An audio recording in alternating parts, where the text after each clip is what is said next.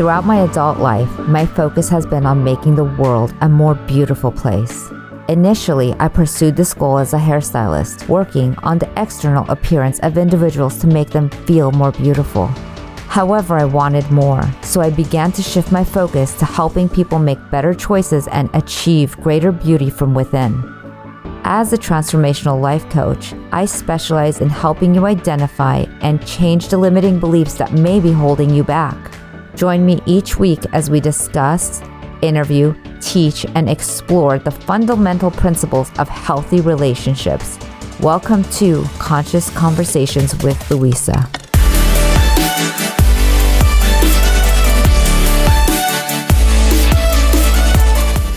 In today's episode of Conscious Conversations with Louisa, I'm speaking with. Hello, everyone. I am Louisa Jovanovic, your host with Conscious Conversations with Louisa. And today we have Collier Landry. And guess who made my recording of my intro and my outro and all of the podcasts that you guys see and all of the magic that comes through Conscious Conversations with Louisa actually comes through this incredible gentleman who created the podcast for me. So I did have to highlight you on that. Thank you. So you are not just an incredible human being in the world, you have experienced some serious trauma in your life. And I asked you to be on because I'm so inspired watching who you are and who you get to be in the world for everyone that you have touched. I wanted to inspire the world of what's possible. So, welcome and let's have an opportunity to get to know you. And we would love to hear the details of the spectacular bio that you have too.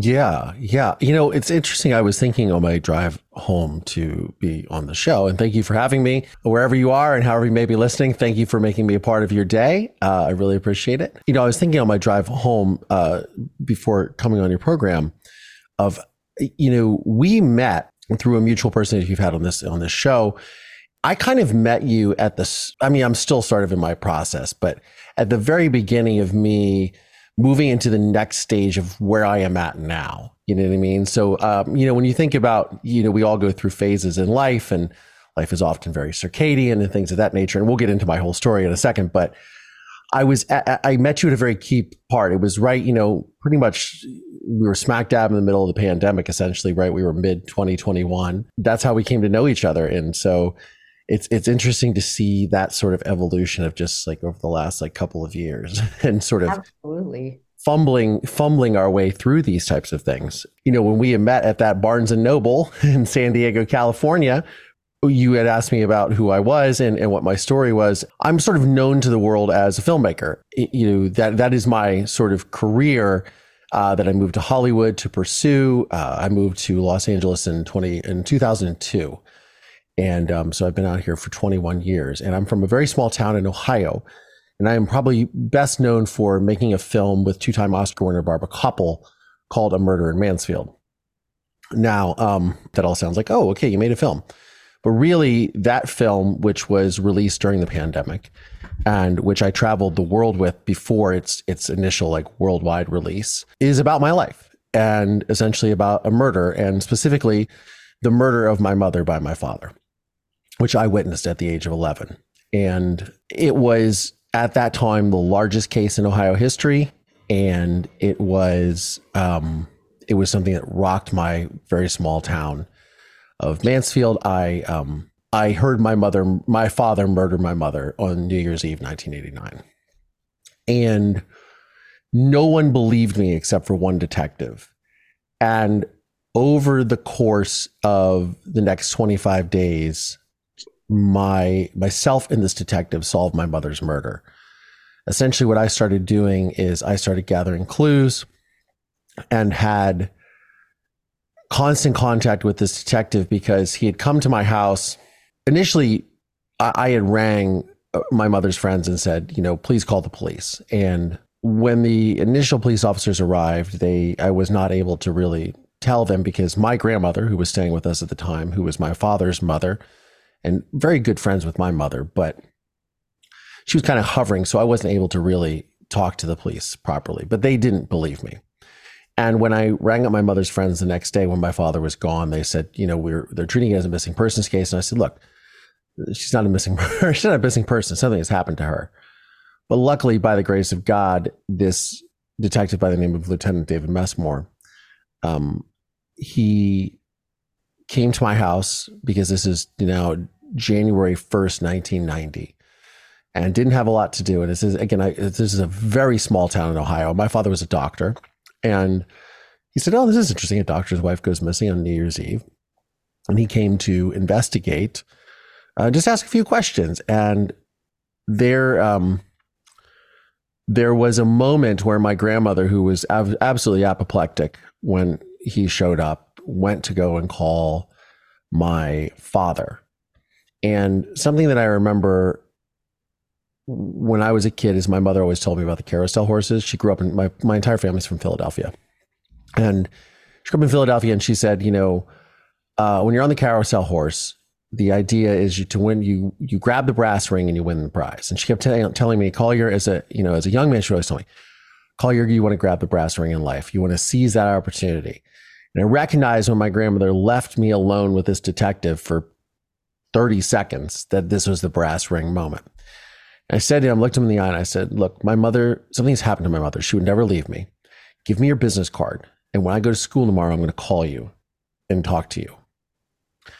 And I think he just thought I was kind of nuts, but he did. He he obliged me, and my grandmother came back and kicked him out of the house. So over, uh, so the next day I, I, went to school and I told him the story of um, of what had happened, which was essentially I was woken up in the middle of the night. Well, before that, my parents were going through a divorce. My father was a chronic womanizer. He had had a girlfriend that he had introduced me to, and this sort of kicked off the whole divorce topic. Now, my mother knew about all these multiple affairs. My father had lived double lives and all, like a myriad of women had gone through his life while he was married to my mother. But I, this is something I did not know as a, as a child. I was 11 years old at the time.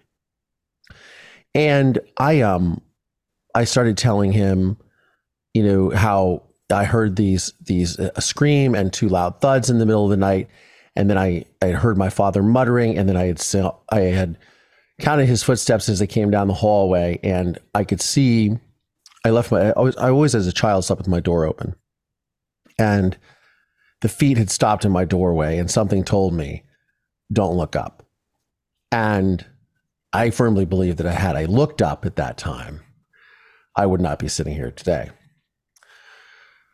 And then that next morning, when I had questioned my father, I'd run, I'd run to my mother's bedroom when I woke up, and uh, I was looking for signs of blood. the the The bed was in a state of disarray, and I um, I went downstairs. and I confronted my father, who was sitting on the couch with a towel wrapped around his waist because he had just taken a shower. I said, "Where is my mother?" And my father ignored me. I said, "Where is my mother?" And he said, "Well, mommy took a little vacation, Collier." And it's right then I knew that he had done something to her. So as I'm sitting there telling the detective all this, I think he's kind of going, who is this kid and how, you know, because I, I, was a very observant and curious child. And um, I just started downloading, uh, you know, to, to use the parlance of our times, eh, you know, downloading or telling him everything that I knew about the history of my parents, which was my father had a massive proclivity for violence. He was very violent to my mother and I growing up.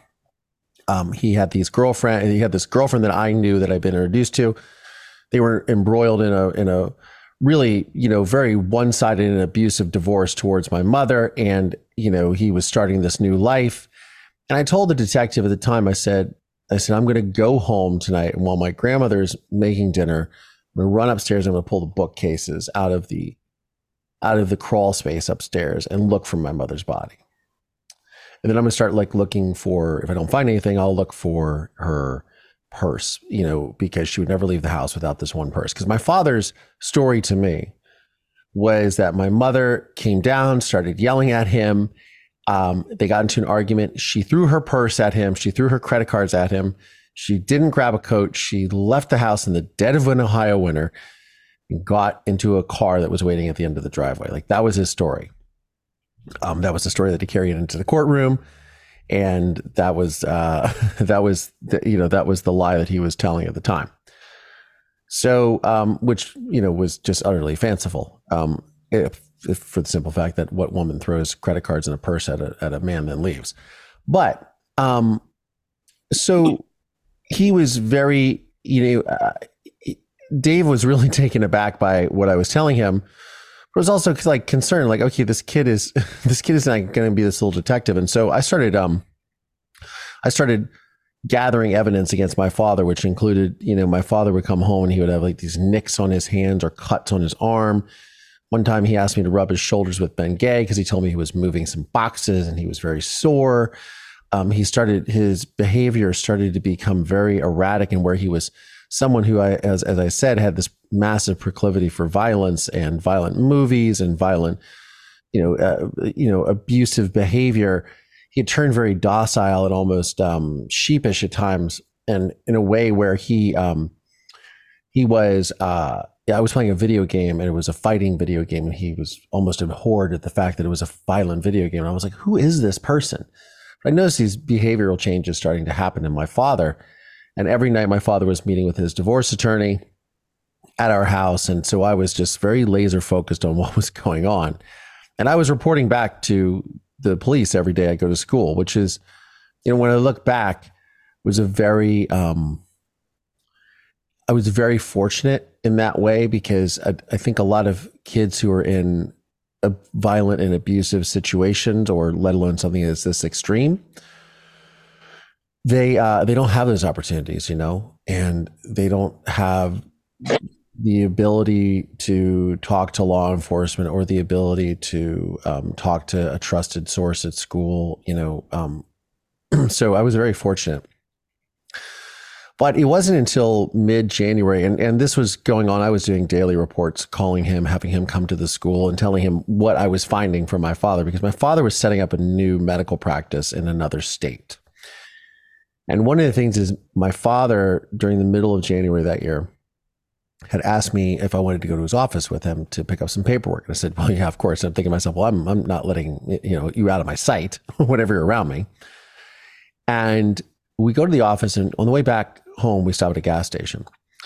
And he goes into the gas station, and again, brass ring moment. I, I start rummaging through his truck as I'm watching him through the windshield in the gas station. I find two photographs. One is of a house that I've never seen before, and the second one is of his girlfriend and her two children, who I had known, sitting from a fireplace that was wrapped in plastic. And I said to myself, "This, this is a new house, and I've never seen it before." And she's connected somehow. Um, and ultimately, that is the house that they discovered my mother's body buried underneath um, the basement floor. My father had exhumed, had uh, had um, raised the, the, the concrete floor. He had rented a jackhammer and dug a grave, and then covered it with astroturf indoor outdoor carpeting and um, repainted everything and made it like a new room.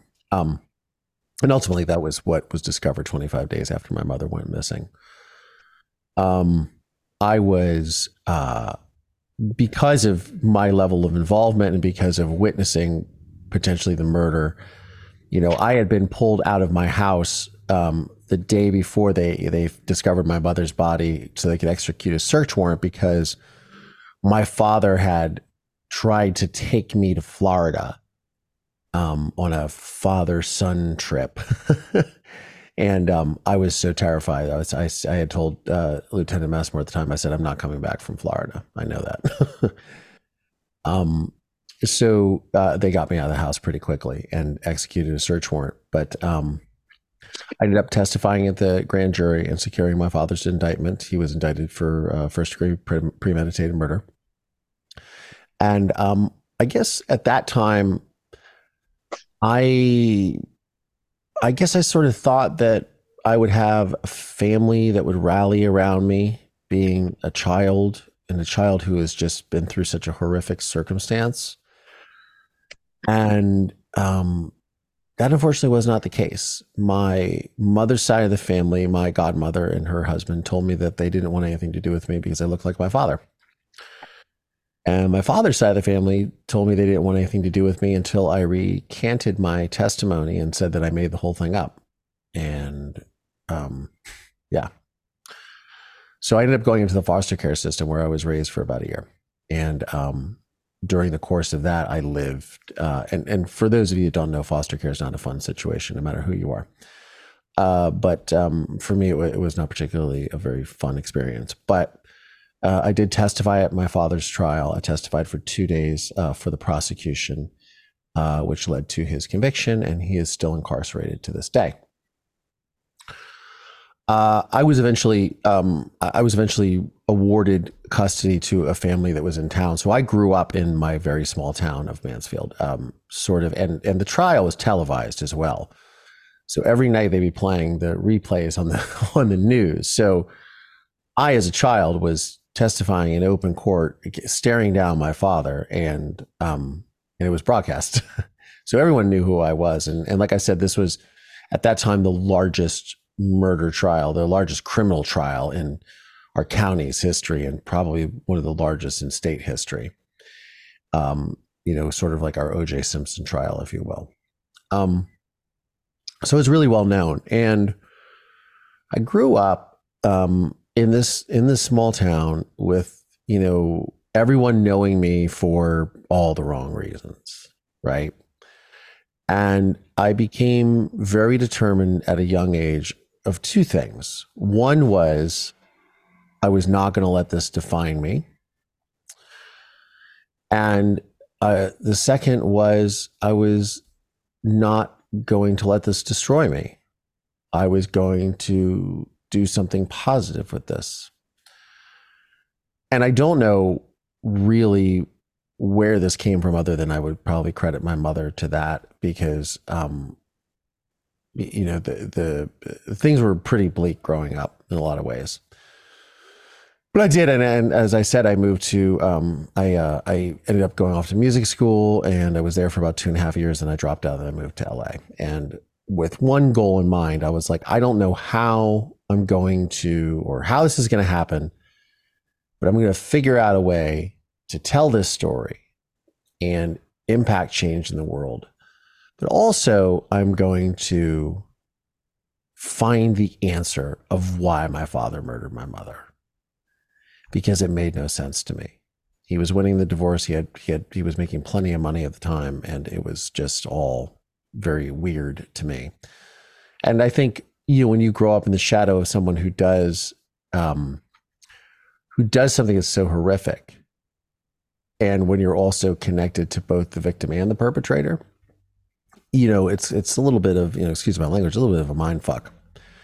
And you have to sort of sort through all of that in your own process because nobody can really tell you how that works, right? You got to just sort it out yourself.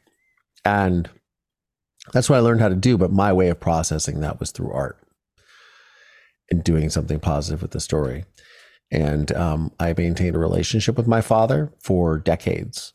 Uh, I would write. I would go visit him a lot. I would even go into the prison where he was, um, where he was incarcerated, and teach inmates how to use filmmaking software and editing software and Photoshop and all these fun things, and help with camera packages and all that. I became very ingrained in the in the prison system, all with one goal, which was to tell a story, which I did ultimately.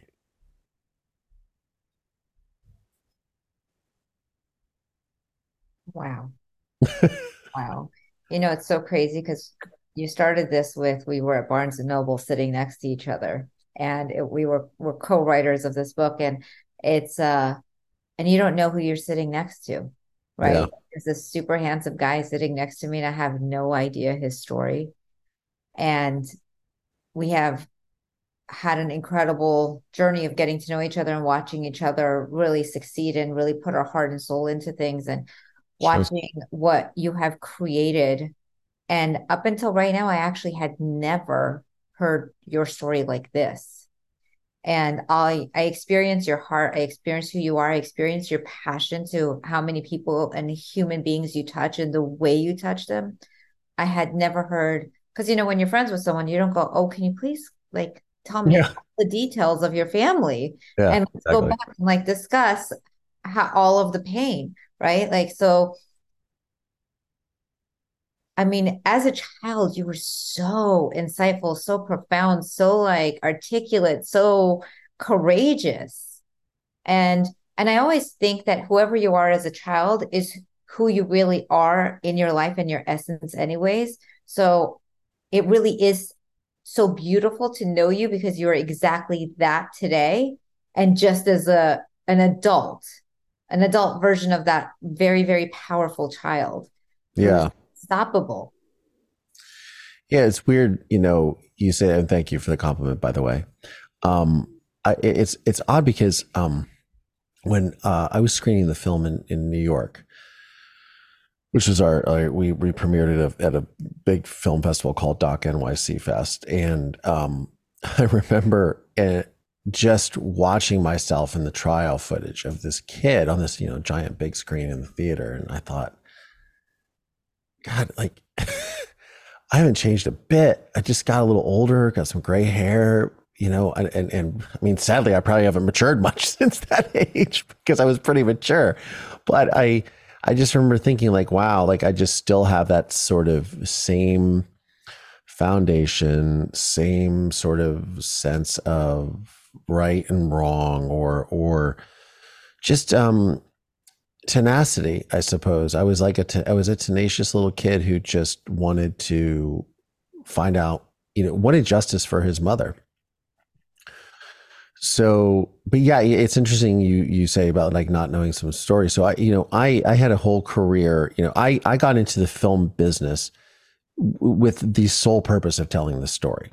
Like that was it. I was like i'm going to learn everything i can about filmmaking. I'm going to whatever it is and i'm going to figure out a way to tell the story. And i didn't even know what that looked like right? I thought oh, okay man you know i i I, will make a scripted series. I'll do this. I mean, I'm still in the process of doing all this, you know, and I um I but I remember seeing a film. There's a film that I saw uh, in 1999. It came out, and it's uh, by far one of the my top five best films, uh, uh, American films.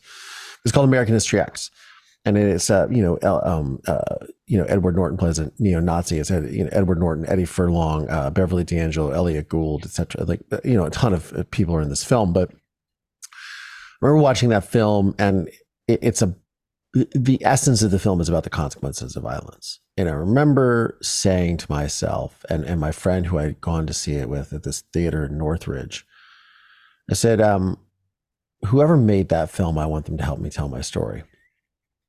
So I put that out in the universe. And eight years later, I'm sitting with my girlfriend in our little Hollywood bungalow, and she says, this guy contacted me on MySpace and he wants to photograph me for a book. She was a model and said, he wants to photograph me for a book and he's a movie producer. And I was like, oh, what has he done? And she starts rattling off a bunch of films. And then she says, American History X. And I was like, let's meet this guy. And he's, um, his name was John Morrissey and he became my co-executive producer for Murder in Mansfield. And um, we are still friends to this day, but um, uh, close friends.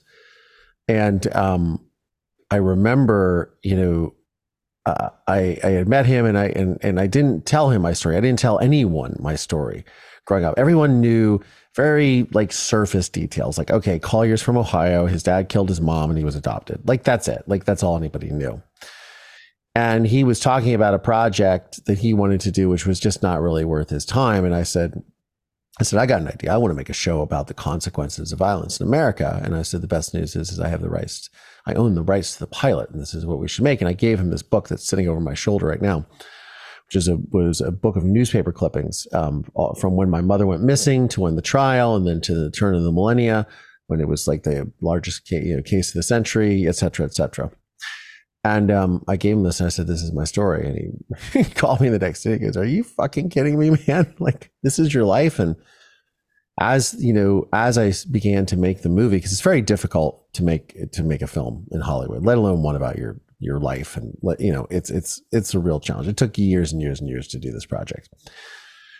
But um, you know, when the film came out, you know, and it hits like the streaming services in like 2020, 2021 I got messages and phone calls from people that I had worked with for years, you know, from anywhere from, you know, musical artists that I had worked with to, to directors to you know, producers. And they were like, I just saw you. I just saw you on Investigation Discovery, or I just saw this, this movie because Barbara's won two Academy Awards. So, you know, she gets a lot of attention when she makes a film. And they're like, I had no idea this was your life. And we, like, why did I not know this? We were on set. We did three seasons of television together. How did I not know this is your life? I was like, well, I, you know, I didn't, I didn't talk about it because I just, I wasn't really interested in people. I think one of the things that when you go through something like this and you grow up and you in this, in this very small, is a small town and everyone knows you for this, you often wonder how, like, do people really like me for me? Or do they like me because of this story? Do they only identify me with this story?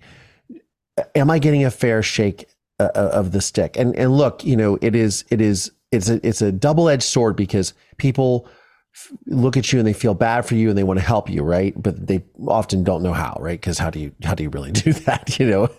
Um, and then people also look at this and they tie you to that, and then they use that to cast judgment on you. So you know, I would date girls in high school or college, and and people would know the story, and they'd be like, "Oh, watch out for him. He's just like you know, he could be like his father," you know. And I mean, that sounds like a terrible thing to say, but I also kind of understand. Like, I don't know if I was a parent if I would be excited about my daughter dating a guy whose dad murdered his mom. You know what I mean? Not because even he could be capable of such things, but like what kind of baggage does this guy come with to, to bring to this relationship, right? So there's a lot of this. So I wanted, in going to Los Angeles, not only be, because I wanted to live out here, this is where the entertainment industry is, the weather is beautiful, etc. I wanted to be so far removed from anyone actually knowing who I was so I could establish who I was. So I know that if you liked me for me, you liked me for me. If you didn't like me for me, if you thought I was an asshole, you thought I was an asshole, and you didn't have any of this back knowledge of who I am that didn't taint what your what your opinion of me was. So I could get a really good gauge on how on how I can impact the world and how and what my place is in it, right? And I feel like you know, I talk, I, you know, I tell this story a lot, obviously, and a lot of people interview me, and I always try to tell it in a sort of a different way that fits to the audience. But I think one of the the, the things that, it, it, you know, I'm realizing just as I'm saying it is because of that, I was actually doing the work in the moment to try to define who I was and what kind of impact I can make on the world because of that. And because of what I had been through, you know, and I always say this anyways, I, I, say that it's a blessing what I've been through. I say that, you know, how I feel, which is, which is as horrific as it was, I wouldn't change a thing because I genuinely like the person that I've become and who I am. You know, I mean, of course there are certain things I would change, you know, change, but there's nothing to, I mean, I would take away the suffering of my family. I would take away the suffering of others. But for me personally, if I just make it all about me, I like the person that I've become and my place in the world and what I have to offer the world and what I continue to develop to offer the world. But I wouldn't have been able to do that if I didn't take a fresh perspective to see how does Collier, when he walks in the room, how do how do people respond to him without knowing who he is, you know, without this massive backstory. You know what's interesting though is that little boy sitting on that uh, on the podium and and the little boy who is such a um a powerhouse without the story of the back end you were you're already exactly that. So you just found the remarkable kid who already was there. So yeah. the, the, filter and the stories that we came up with or you came up with that defined you were all part of the story but it was never you because that little boy was like such a badass. Like if you just take the facts the facts alone are the collier now that you you've already fallen in love with but that was that's you in essence. Yeah. Yeah it's um you know it, it it was it's a it's a process you know it's i'm not i'm not here to say that it's oh it's super easy and you know you can you know yeah rah rah. Um it's it, you know it, it, it's a lot of work. Sorry i'm just going to turn this on the do not disturb so as people keep but isn't that true for like I, what I love about what you're doing is it allows all of us to have an opportunity to see who we really are in our essence as a child and as the like bright light in the world and then we grow up and we're like, oh, I did all this work and now I love myself. But yet we've been that all along. I, you know, becoming a hairdresser and doing all this work. And I really thought I had cleaned up so I could clean up enough to look good and, and have people go, oh, you're just so this. I run into people who knew me in elementary school. I mean, sixth, seventh, and eighth grade. And they're like, you're exactly how I remember you. I'm like, really? I did all this work and that's this uh, you go that's back it. this is how you remember me and what i know that they're saying is the, the joy the spirit the bright light the like the the want and loving and so their experience how i love people like seeing you as the very you really are that very very passionate curious child who's very committed to your results of like i you know i got this so I'm going to open it up to everyone else having an opportunity to share a little bit about what you shared and ask questions or give feedback. So would you be open to that, Collier? Of course. It's what we're here for, right? we're growing and learning. This is I love it. Fabulous. Hello, Brian, by the way. So who would like an opportunity? Jed, I see you unmuted, so that's fabulous. Yeah, so um, that was a remarkable story. I'm sorry you had to go through that. It's also the process and how you manage that was like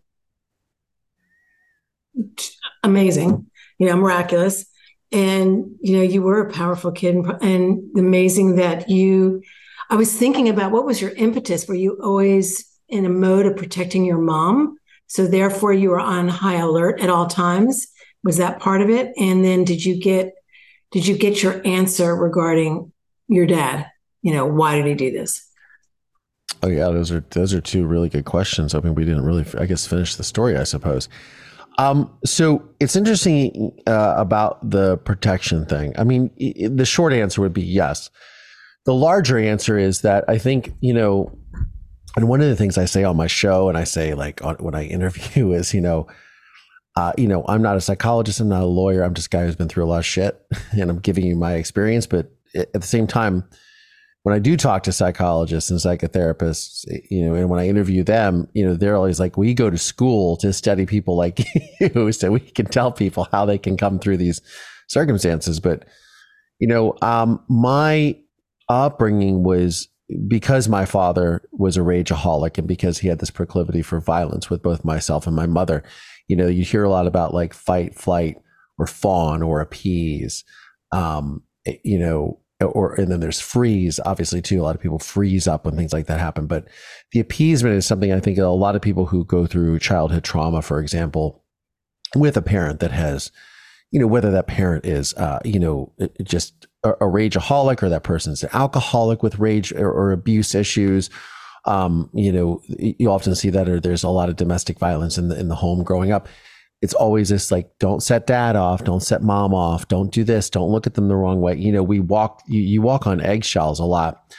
So i think that i was prepared I, was always walking on eggshells to a certain extent. I think my mother was too uh, growing up. But i think but i know when all of this went down when i had seen when I knew that my father was a womanizer, when I saw how he was treating us, saying things like, you know, you're gonna, you, you know, I'm gonna make sure you guys live, are living on the street. You'll never go to college. I'll never, you know, I'm gonna send you off to public school because I gone to private school at that time, and I didn't even care if I went to public. So I just wanted to go to school, right?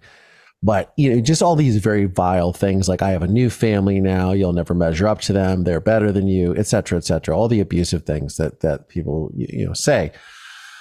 Um, I think that I, I started going from that uh, appeasing sort of stage to like this stage of, you know, I'm going to get you. I'm going to have, uh, uh I'm to, I'm to be that protector. I'm going to, and, you know, I, I grew up, I was an asthmatic kid. Um, uh, you know, my father is six foot four, 230 pounds. I was a chubby little asthmatic kid, but even though I wasn't um, obviously able to physically defend my mother in the middle of the night after the after hearing the murder happen. I was able to defend her in her honor after and make sure that he went to where he where he belongs. You know. Um, but uh, to your so I don't know the answer to your question or not, but but yes, I I I went from sort of walking on eggshells to sort of over the course, and it's been many many decades now, and several several decades, I should say. Um, you know, I have um, you know gone from I've gone to taking back the power, and where that sort of finally culminated was, and again, I said, as I said, I had a relationship with my father. Uh, I would go and visit him in prison. I would phone calls, letters, emails, etc. And um, but I had never asked him. I I had never because I I sort of relegated myself to the fact of like, look, if you're going to try to do something with this and you're going to get his cooperation and you're going to um, and you're going to try to have any sort of relationship with him, it's all going to have to be surface. He's never going to tell you the truth. He's never going to, he's never going to admit anything. Um, and you're going to have to, you're going to have to put this relationship into a, a framework of how that you're, you realize that he, that even though you're trying to figure out if you're like him, you're also realizing that like you're you're not him and you and you need to sort of understand that the relationship it, it, it, you're not going to get those deep meaningful answers. You're not going to get that real love and and condition and, and support that you really hope that you want. Now that's easier said than done because i still wanted that approval right? I mean at the end of the day he's still my father you know even though he's a horrific human being, he's destroyed not only my mother's life, my life, my family's lives, but the lives of countless other people. You know, the one of the the big things that I talk about a lot is the consequences and the ramifications of violence and and how those the, those ripple effects echo through society, right? But um, when I got, if you see my film, A Murder Mansfield, it's available on my website. You can get it or if you have a Discovery Plus or, or Investigation Discovery, it's on there. Um, but uh, if you, when I go into that room and sit down with him, because because the film ultimately culminates in this, in this, you know, uh, sit down with my father, where it's right over my shoulder here. You can see the photograph. I sit across from him and I ask him, you know, why did you murder my mother? Um, that was the first time that I, I that I ever said that to him. Why did you murder my mother? Or ever since you murdered my mother, I've had this question. And it was at that moment that I said that, that I had taken back the power from him. But it was 26 years in the making for me to sit down and say, Why, Dad? Why did you do this? And spoiler alert, he can't tell me. He's a psychopath. You know, it's so crazy to think that, like, I could understand how you would feel that way. And yet, someone like me who hasn't had trauma like that still found myself walking on eggshells, still looking for approval, still looking for like needing to be validated. And so it's surreal to be like, how did, how, not having experienced pain like that, but yet I think even growing up in a household where things aren't as traumatic, I still found ways to experience that level of looking and needing and and hoping for approval. And and showing up like that for most of my life until I had my own breakthrough in that area. So like it's fascinating to see it on like that huge scale and being like, well, I get, I get being that afraid. Right. And then still like experiencing it without that even part of my life. Yeah. And and I believe that a lot of like what you share kind of gives everyone an experience of like feeling safe and normal and knowing that it's okay and to, to go from any level of that and there's a moment where you get your power back and you get to be okay yeah, it's um you know, look, we all experience these types of things in some form or another. Like, thank God we all don't experience something this dramatic or this tragic, you know. But we all have we all have these moments where you know things affect us as children or you know we, we deal with traumatic situations differently and, and and you know honestly in the last like several years we've all like the entire planet went through a mass trauma with covid and being you know you think about and i think really covid was one of those things that got me thinking a lot about my situation because as i when we started this conversation I, I was talking about how it was so unique that i had the opportunity to you know go to school and and and have a safe place away from the home where I could talk to a detective, you know, where I could where I could, you know, gather evidence and, and share that. And that um, you know, that's so unique because it's, you know, it's very rare. And, you know, as someone who talks, you know, who you know, I do another podcast with Terra Newell from, you know, Dirty John. And, uh, you know, we talk to survivors called Survivor Squad, shameless plug, but we talk to other survivors of true crime. But, you know, when you think about like cr- crime and, and, domestic violence issues, I mean, we're talking about crimes that are 98% of the time perpetrated on women, right? And you think about my mother's case, missing persons cases and and unfortunately these there's so many of them that go unsolved every year here in the United States and, and definitely around the world uh, for sure, of course. Um, and, and, you know, they're they're most you know most of the time they go unsolved, or the person is just never found, or they are found and they're found in the trunk of a car, and and and because no one took action, or because you know, or or and not because you know people didn't want to take action because action was not taken or or signs were not recognized. And i think that having these conversations recognizing patterns of abuse, recognizing these types of things, and, and being vocal about them um, can help other people. Having these conversations raise awareness. Now, whether you know, again, not everybody's case is that extreme. Not everybody's upbringing is that extreme, but there's there's definitely certain things to be gleaned that also can be very eye opening for people who do suffer different forms of childhood trauma, right?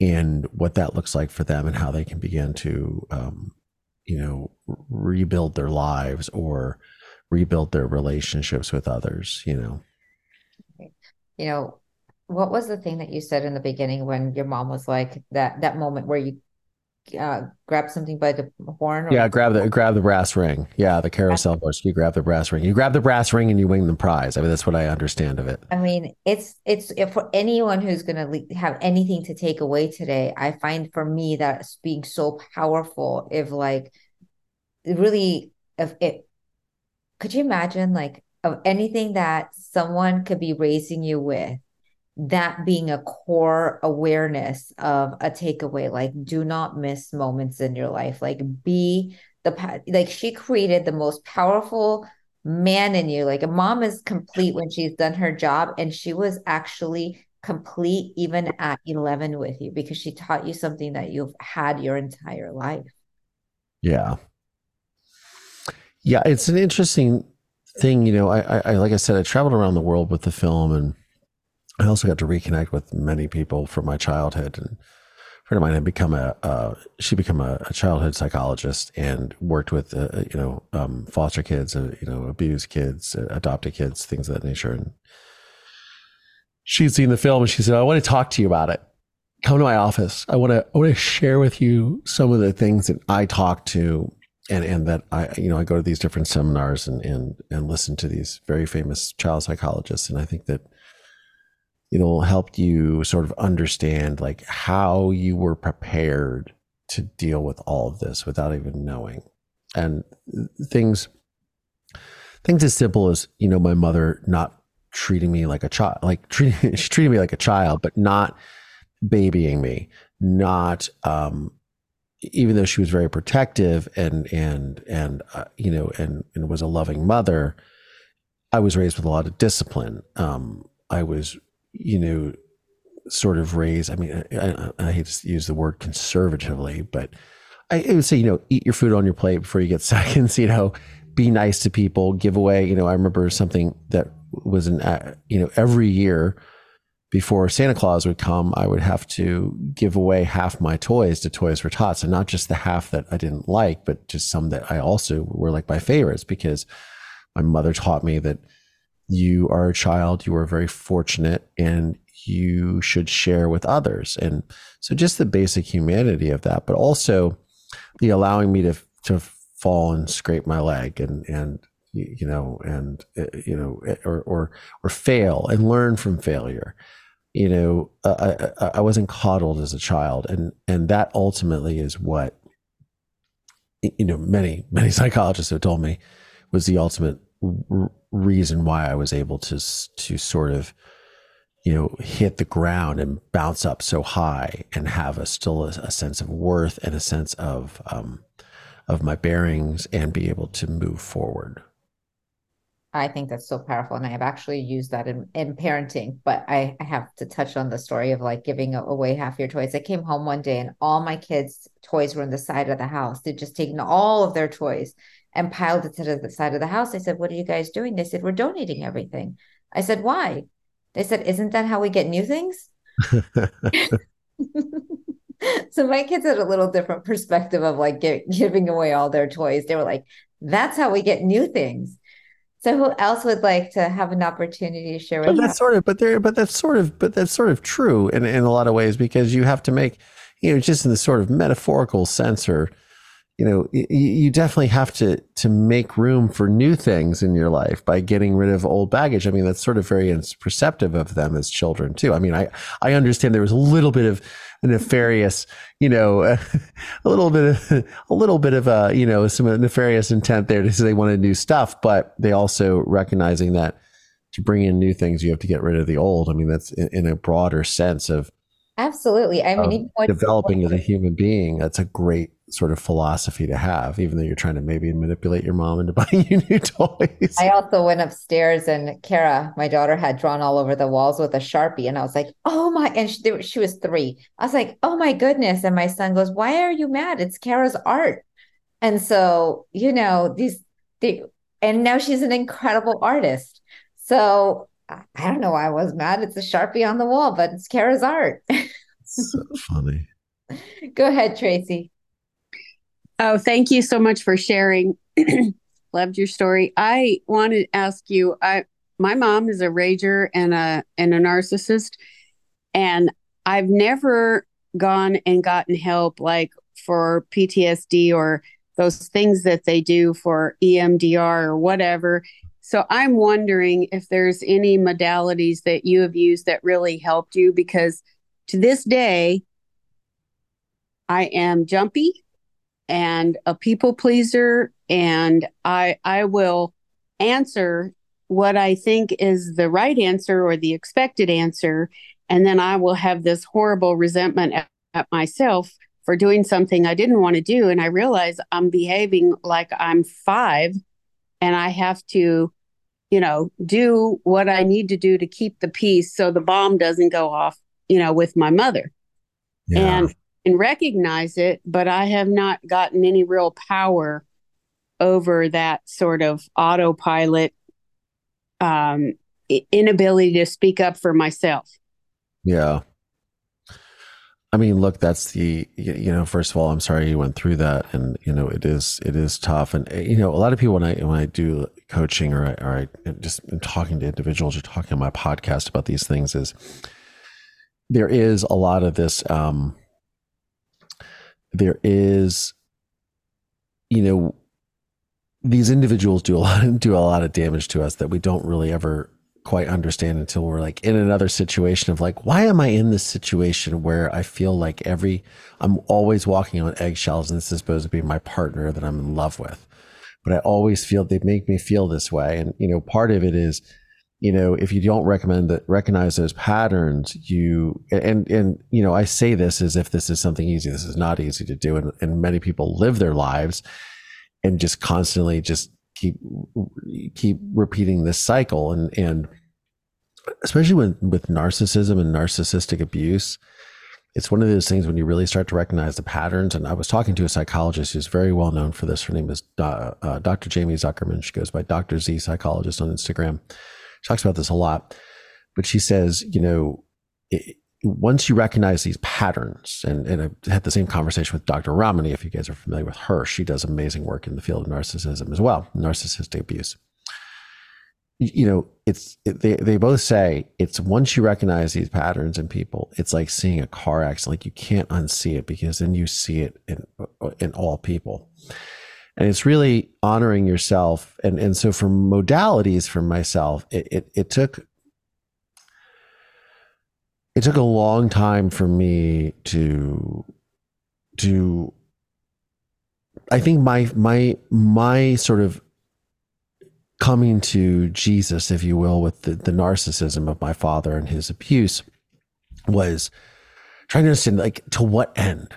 Like what is the purpose of this? Like like I know this is wrong and I know that because of that behavior that I grew up with, I have these you know tendencies to gravitate towards certain people that treat me this way or put myself in certain situations that that make me feel this way. So it's it's understanding and recognizing the patterns but for me it was it was at, like to what end was this for? What what gain was this for? And i think the biggest thing that you and and for me my whole journey was based on one of compassion not only compassion with myself and and what I was going through and understanding that like I've been through a lot and I need to and I need to figure this out, but also compassion for my father and understanding that this that you know I at a very early age, like when I was a teenager, said I was going to forgive my father. It was not an easy thing to do. But, and I've told this story many times to people because people will say, well, how could you forgive someone for doing something so horrific. And I said, You've got it all wrong. It's not about him, it's about me. It's about me saying, There's no power, or this doesn't have any power over, um, over me. So I think the first modality, if you will, is that forgiveness, that accepting of that this is a person who injured you, that this is a, that that their actions contribute to a lot of things in your life, but that those things don't have any more power over you. And you're not going to allow them to do that. That doesn't mean like forgiveness is not acceptance or saying that what they did was justified or anything or letting them off the hook. It's saying to yourself, this is not going to have any more power over me. And then you can begin to recognize these patterns and be able to see them in your own life. Like, do I always appease? Do I do this? And it's, it's also not of, it's also not like you want to just turn around and be like, okay, now I'm going to be an asshole to everybody. like now I'm going to be angry. I'm not going to put up with any shit. You know, that doesn't that doesn't work either. You know, you can't be that person, right?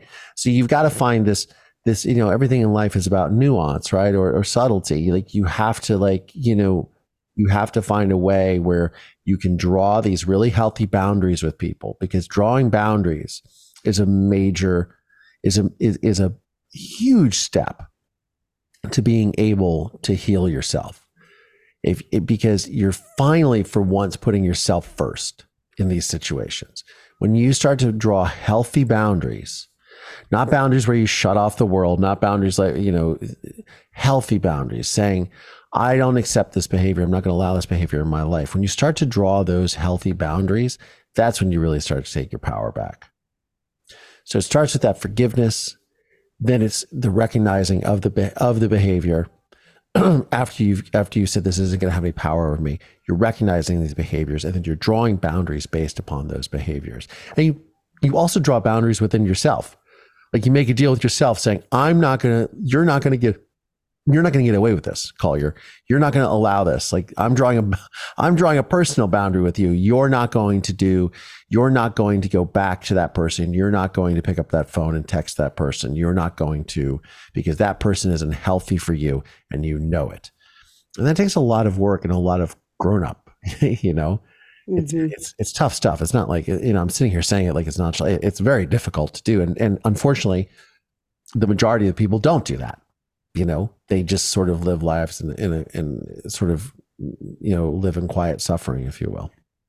I want to touch on that. I, I love what you shared. Love the um, response of it. And i feel like it's almost when we have the daily practices that we don't think what they're we don't really know where they're leading to like the yoga and the meditation and the taking care of ourselves.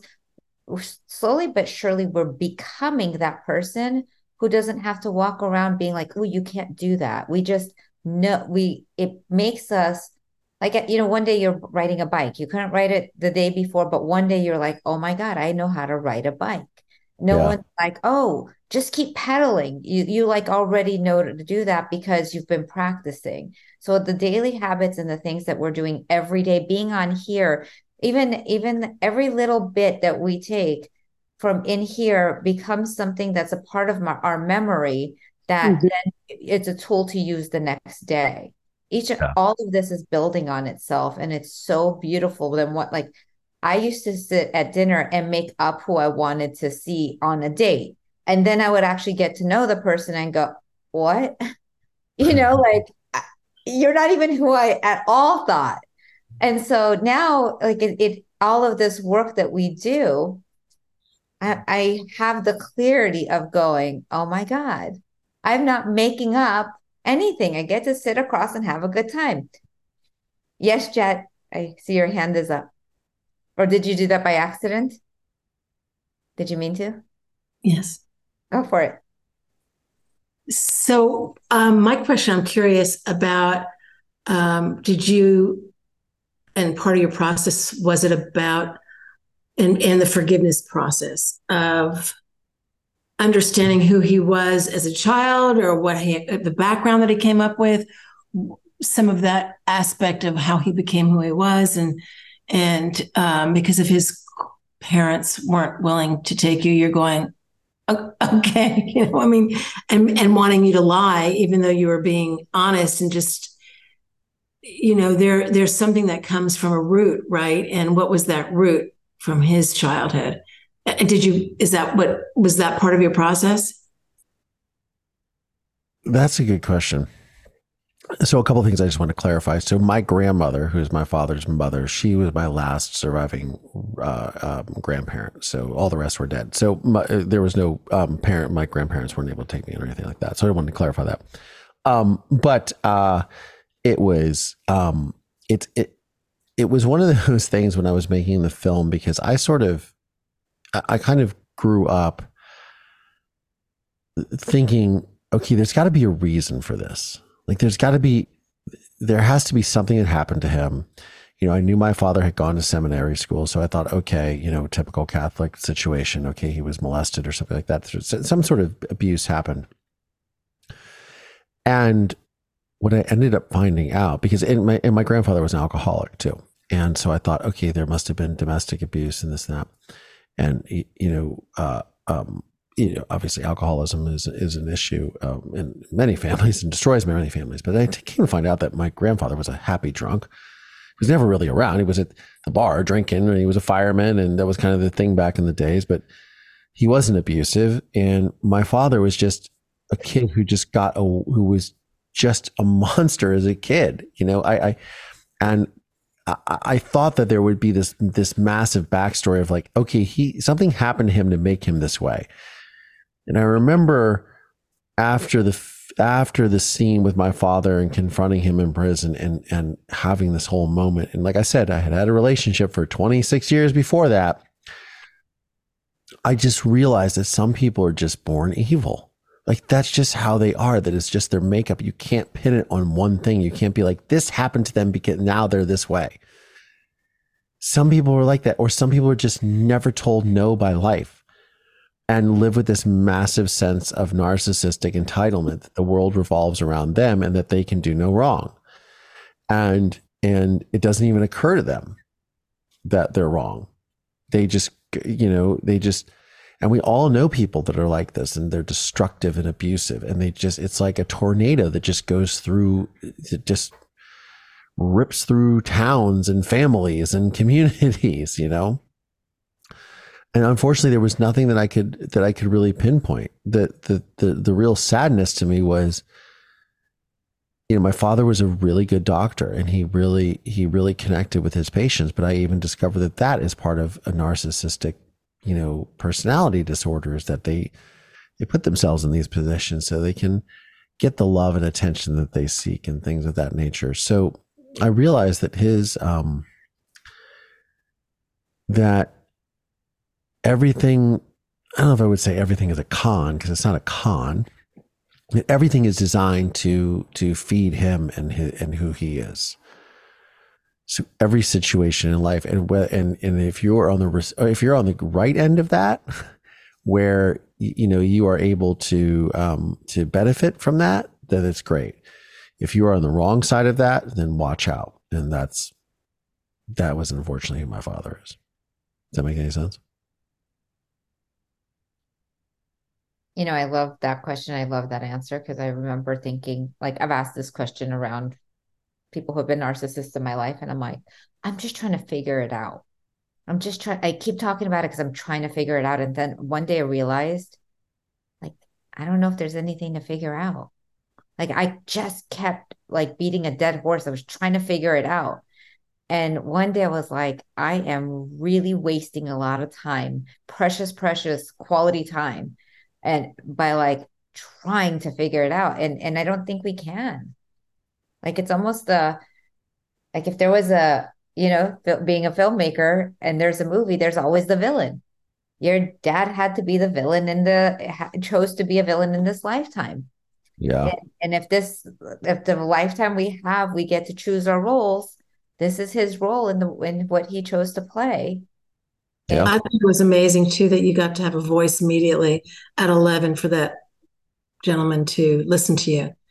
You yeah, know, it's incredible. All about having a voice, and your dad. Most rageaholics don't feel like they've had a voice, and it gets to a place where it's not safe, and there's that. It's, you know, they they haven't been heard, and they need to be heard, and they have this aggressiveness that just gets to be so, you know, out of whack, and you're like, yeah. Calm down. Just, there's no judgment. There's no shame here. We're just listening, you know?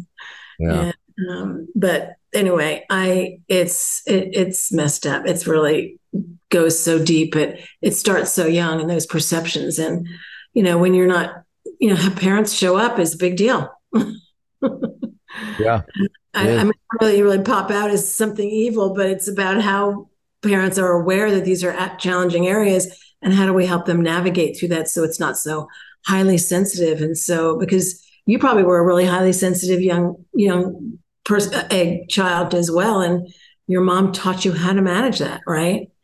And and it can be really off the off the charts but that's just fascinating because i find the complexities of of personalities are um, and how we can birth new things and you know how you chose to how you had the wisdom to do that that was imparted to you somewhere from some of your you know your perceptions of how either your mom was on the positive side and even your your grandparents or whoever it was you had that input enough place that was that you were able to learn really good tools you know uh, i was very fortunate that's for sure yeah yeah, you chose well. The world with that, like we come into the world with who we really are, and, and and that's what the burning desire is. That's always trying to come through us.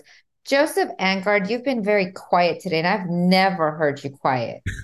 We we've got to hear from Joe. Um, very powerful. Thank you.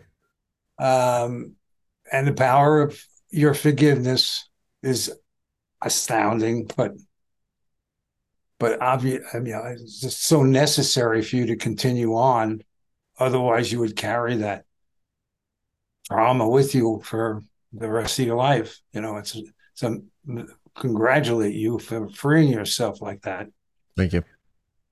Your honesty is, you know, I mean, that's a real honesty. There's no perception here that, you know, that you saw life from the wrong side. I mean, that's undeniable what you have experienced. You know, I think uh, all of us have suffered a trauma from our parents.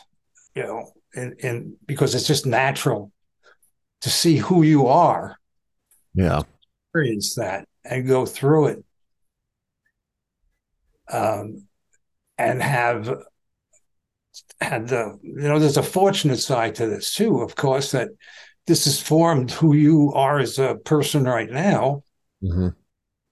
and has given you a lot of power to be this person you know unfortunately the circumstances were horrendous but you know, everybody has that, suffers something when they grow up from perceived or real. You know, I say that, you know, there's no such thing as a good parent or a bad parent. Whatever it is, you have to get over it and get to yourself and be as close to who you are or realize that that's what life is about finding out who you are and telling your story. Uh, and, uh, you, you know, you're, you're a very, very um, accomplished gentleman. Very, very good. It's a pleasure you. And Oh. thank you, Louisa, as always, for bringing us these kinds of people. It's uh, beautiful every second Tuesday of the month that I know I'm going to get a jolt. you know, I, feel like I'm so blessed because part of my life has been being surrounded by really truly beautiful people. And every time I I like look around, I'm like, oh my God, everyone, everyone is so remarkable. I could get every one of us on every other Tuesday and hear our story because it it's really what what Collier is saying is everybody has their story and how we tell our story and who we really are, and we get become so relatable. And it, I love what you said, like true trauma or perceived trauma, we all have experienced something. And I would be the child who was like standing behind the salon chair telling everybody the story about my poor traumatic life and how my parents totally screwed up raising me. And if only they had done it right, I would be fantastic. and one day, I, somebody was like, wow, you keep making your parents wrong to be right. And so you don't have to be responsible about your actions. I was like, what?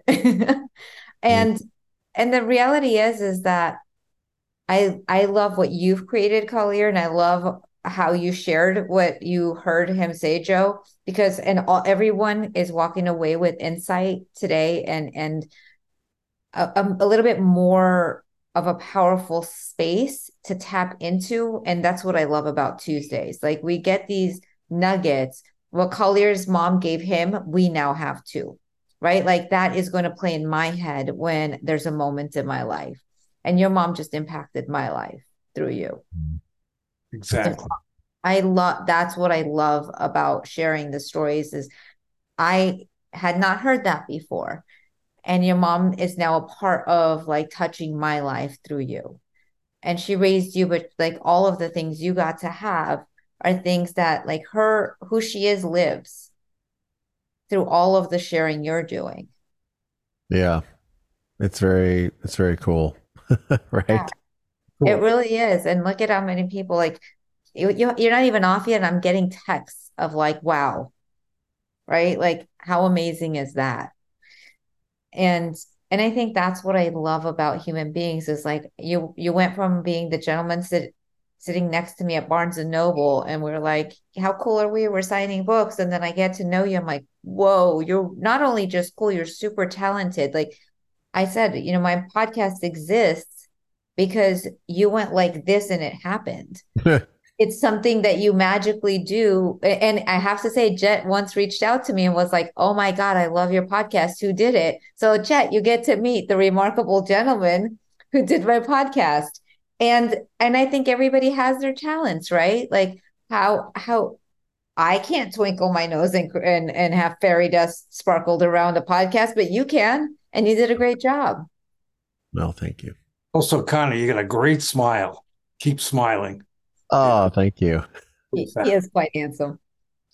Um, thank you so much.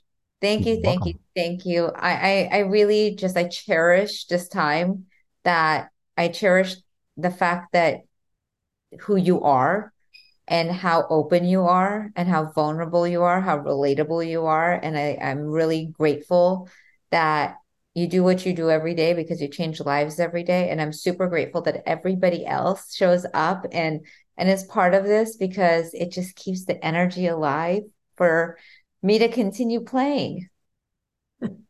That's I can't very play in here by myself. It's very cool. Well, thank you all for for for for making me a part of your day. Like I said, you guys can um you guys can find me uh at all things Collier every, every everywhere. CollierLandry.com forward slash links. You can find me on Instagram, TikTok. I have a pretty large following there, and then uh, on my YouTube channel. And my uh, my show used to be called Moving Past Murder, then it became Moving Past Trauma, and now it's just simply called the Collier Landry Show. I also host another podcast called The Survivor Squad with Terra Newell. And um, yeah, that's me. One day we can have Terra on here too. She's I Sure, she's sure. so delightful. I love her. She is delightful. You guys would love her. Yep. So we get to have a treat next. I can't wait to connect with her. Absolutely. Well, thank you all so much. And thank you, Louisa, for having me. Thank you. Thank you. I love you all. Have the most beautiful night.